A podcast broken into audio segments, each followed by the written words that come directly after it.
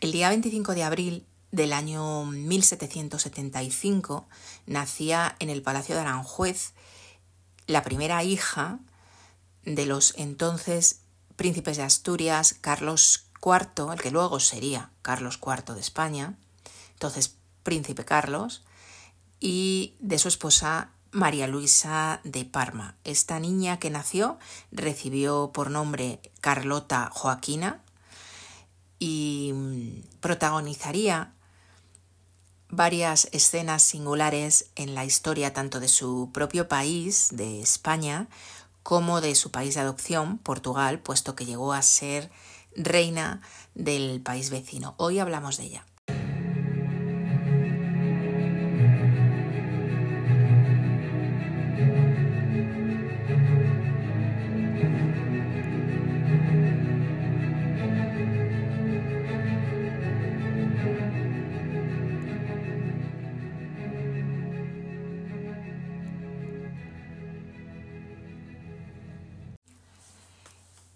Carlota Joaquina fue, por tanto, la primera nieta del rey Carlos III, que todavía duraría vivo 13 años más cuando nació Carlota.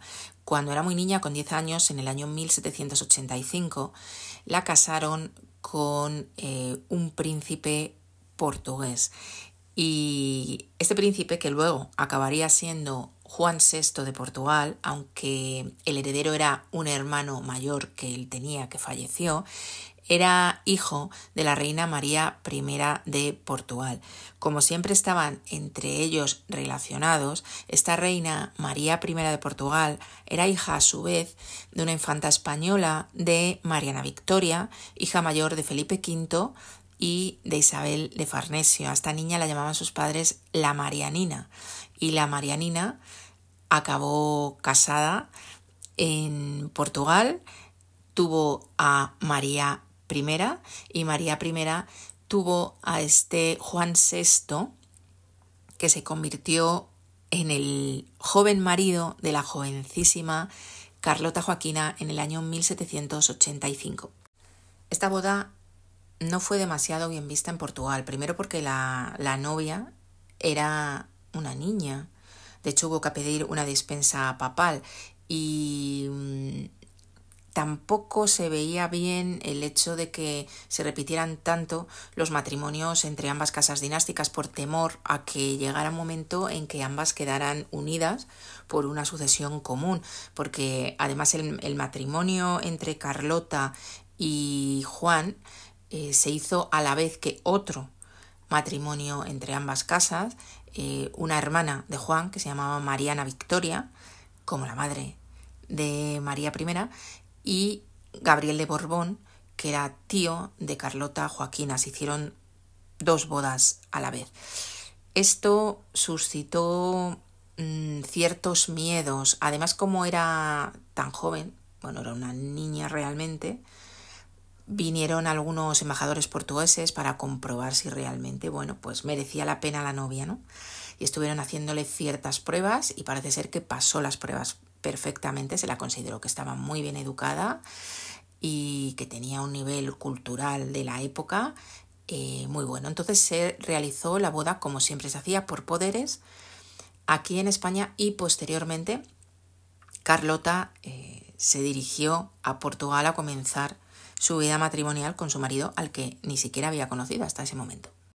Ya en aquel momento parece ser que Carlota Joaquina dio muestras del carácter que siempre tuvo, un carácter fuerte, a pesar de su tierna edad y a pesar de que su marido, aunque era mayor que ella, tenía 18 años, también era muy jovencito. Debido a la edad de la contrayente, el matrimonio no se consumó hasta cinco años después, hasta el año 1790, cuando ella tenía ya casi 15 años, estaba a punto de cumplirlos. De hecho, el primer hijo de la pareja nació en el año 1793, tres años después, una niña que se llamó María Teresa, que fue la primogénita mm, de los nueve que llegaron a tener.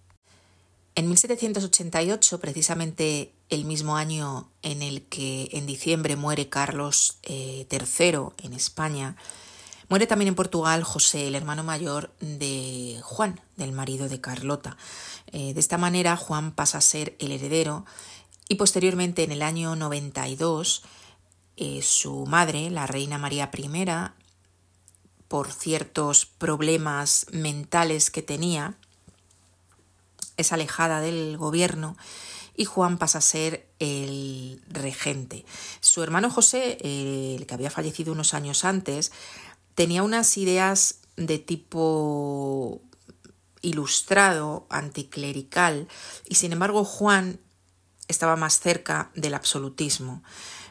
Esto hizo que en Portugal mmm, no se viera bien el hecho de que fuera precisamente Juan el regente, cuando además tenía una esposa como era Carlota, que como he dicho antes, tenía un carácter muy fuerte, muy ambicioso y que influía muchísimo en las decisiones de su marido. Como además Juan había tenido ciertos problemas de salud un año antes de que a su madre se la declarara incapaz, digamos que esa regencia no había empezado muy bien.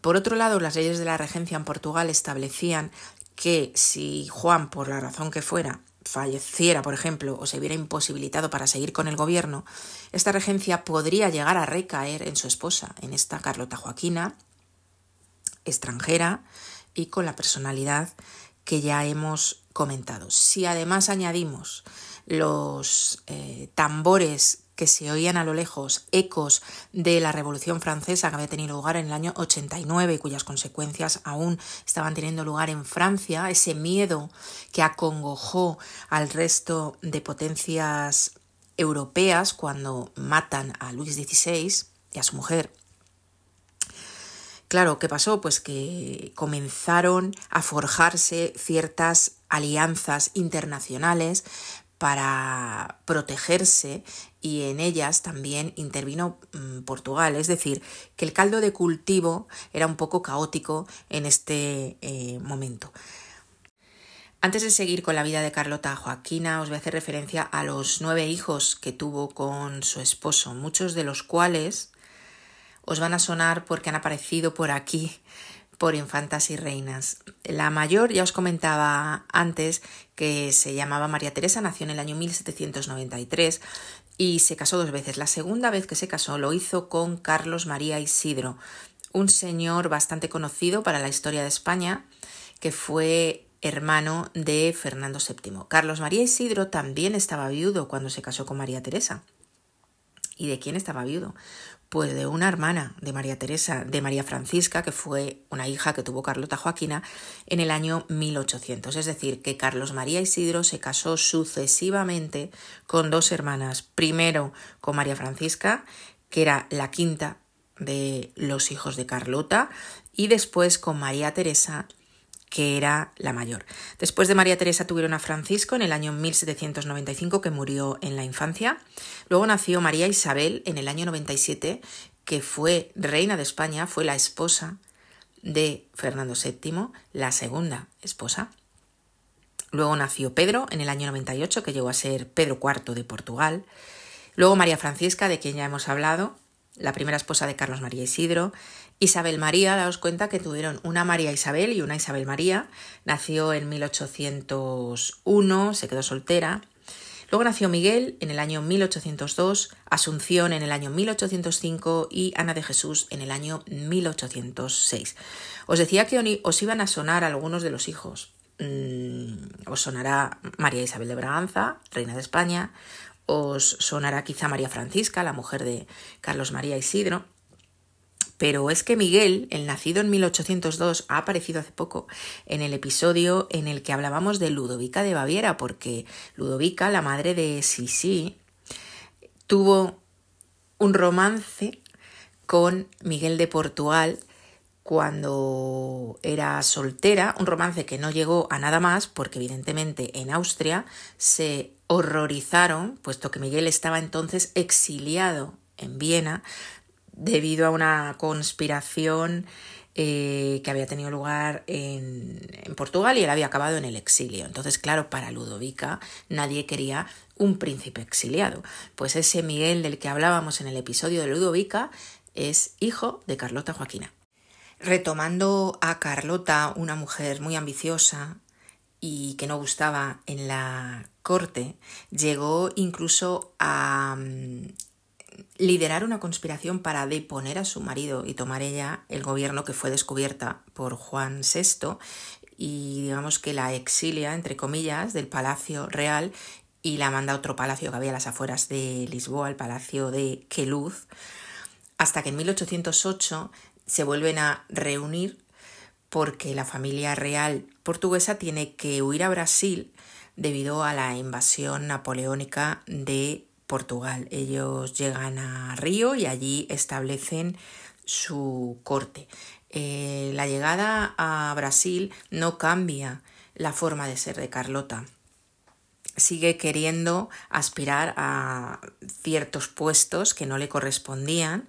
De hecho, aspiró a reemplazar a su hermano Fernando VII, perdón, puesto que estaba preso por Napoleón y ella alegaba que era la única de la familia real española que no estaba presa y que por lo tanto podía ejercer ese gobierno que su hermano no podía. De hecho, estuvo también intentando crear algún trono en América del Sur y, poder hacerse con él. Fue una mujer muy muy intrigante. Estando allí en, en Brasil en el año 16, María I, muere y sube al trono ya directamente como rey su marido. Ellos no vuelven a Portugal hasta el año 1821. Dejan en Brasil a su heredero, a Pedro, que después sería Pedro IV de mm, eh, Portugal, pero Mm, estando en Brasil, este Pedro declara la independencia del territorio y se erige como el emperador Pedro I de Brasil, aunque parece que su propio padre, antes de partir hacia Europa, sí que le dijo, mira, algo así como, eh, antes de que cualquiera se haga con el trono, como Brasil va a acabar independizado, cógetelo tú, ¿no? Y Pedro lo hizo, desde luego era probablemente digno hijo de su madre y digno hermano de su hermano Miguel, el que estaba en el exilio en Viena también por haber intentado algún otro tipo de conspiración. Juan VI, el marido de Carlota, acaba muriendo poco después, en el año 1826. En su día se habló de que envenenado. Eh, en el año 2000 se exhumó su cadáver, se le hicieron una serie de pruebas y efectivamente tenía arsénico, restos de arsénico parece ser que en gran eh, cantidad con lo cual quedaría de esta manera confirmado que alguien lo envenenó. ¿Quién? Se hablaba de que podía haber sido incluso su mujer. Carlota acabó muriendo el 7 de enero del año 1830, cuatro años después que su marido, a los 54 años en el palacio de Queluz, eh, al parecer de un cáncer uterino. Ella está como todos o casi todos los reyes de la dinastía en el panteón de los Braganza.